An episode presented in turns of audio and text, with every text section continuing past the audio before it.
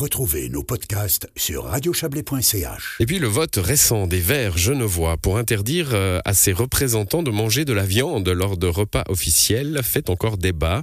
Euh, dimanche dernier, hein, pas hier, dimanche dernier, c'est même la présidente du Conseil national, la verte Irène Kelline, qui a fustigé cette décision. De quoi inspirer notre correspondant à Berne, Frédéric Nejad de Toulami, pour sa chronique des pas perdus. Existe-t-il un Graben entre des Verts romans, plutôt marxistes, et leurs homologues alémaniques, plus libéraux? Cette question est apparue en entendant récemment la présidente du Conseil national, Irène Kelline. Interrogée au téléjournal de la RTS sur les Verts à Genève qui veulent édicter un interdit en lien avec la viande, la médiatique trentenaire n'a pas mâché ses mots. Moi, j'ai choisi toujours les Verts et j'ai toujours admiré les Verts parce qu'ils étaient toujours libéraux. Et de l'autre côté, moi, je fais confiance à ma famille, ma partie, que nous sommes tous responsables et sensibilisés à ce thème. Donc, ça vaut absolument pas la peine d'interdire quelque chose euh, à ceux qui seront déjà compte du problème. Et en plus, moi, j'aime pas du tout les moralistes. La première citoyenne de Suisse fustige donc l'interdit voulu par une frange dogmatique de son parti. Quant aux moralisateurs, très peu pour elle.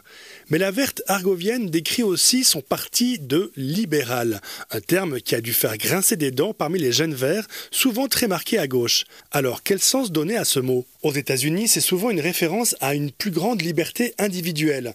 Mais les Américains à tendance gauche progressiste se disent libéraux afin de se différencier de la droite conservatrice. Irène Kelline commet-elle une confusion entre liberté et libéral? C'est ce que semble penser le conseiller national Raphaël Mahin. Le vert vaudois revendique la notion de liberté, mais avec des bémols. La liberté, elle est fondamentale dans le projet écologiste. Simplement, on dit que la liberté des uns s'arrête là où commence celle des autres. Et quand on parle de la liberté de polluer, c'est plus une liberté qui vaut la peine d'être défendue. Moi, je pense qu'elle a raison de dire que l'action politique, c'est pas le champ de la morale. C'est-à-dire qu'on n'est pas là pour taper sur, euh, sur les, les gens, sur nos concitoyens. On est là pour proposer des choix société. Et dans ce sens-là, il y a un esprit de liberté qui souffle chez les Verts et auquel je suis aussi très attaché. Quant à la conseillère genevoise verte Lise Amazon, elle se distancie aussi bien de l'interdiction, voulue par ses camarades genevois, que de la vision d'Irène Kelline. Le débat il porte sur l'exemplarité des élus, et puis il porte sur au niveau individuel, au niveau euh, du système, au niveau politique. Et là, je pense que c'est faux de penser que c'est seulement par l'action individuelle qu'on va avoir une démarche qui va pouvoir euh, notamment régler les questions climatiques. On doit avoir une action politique, c'est notre euh, objectif.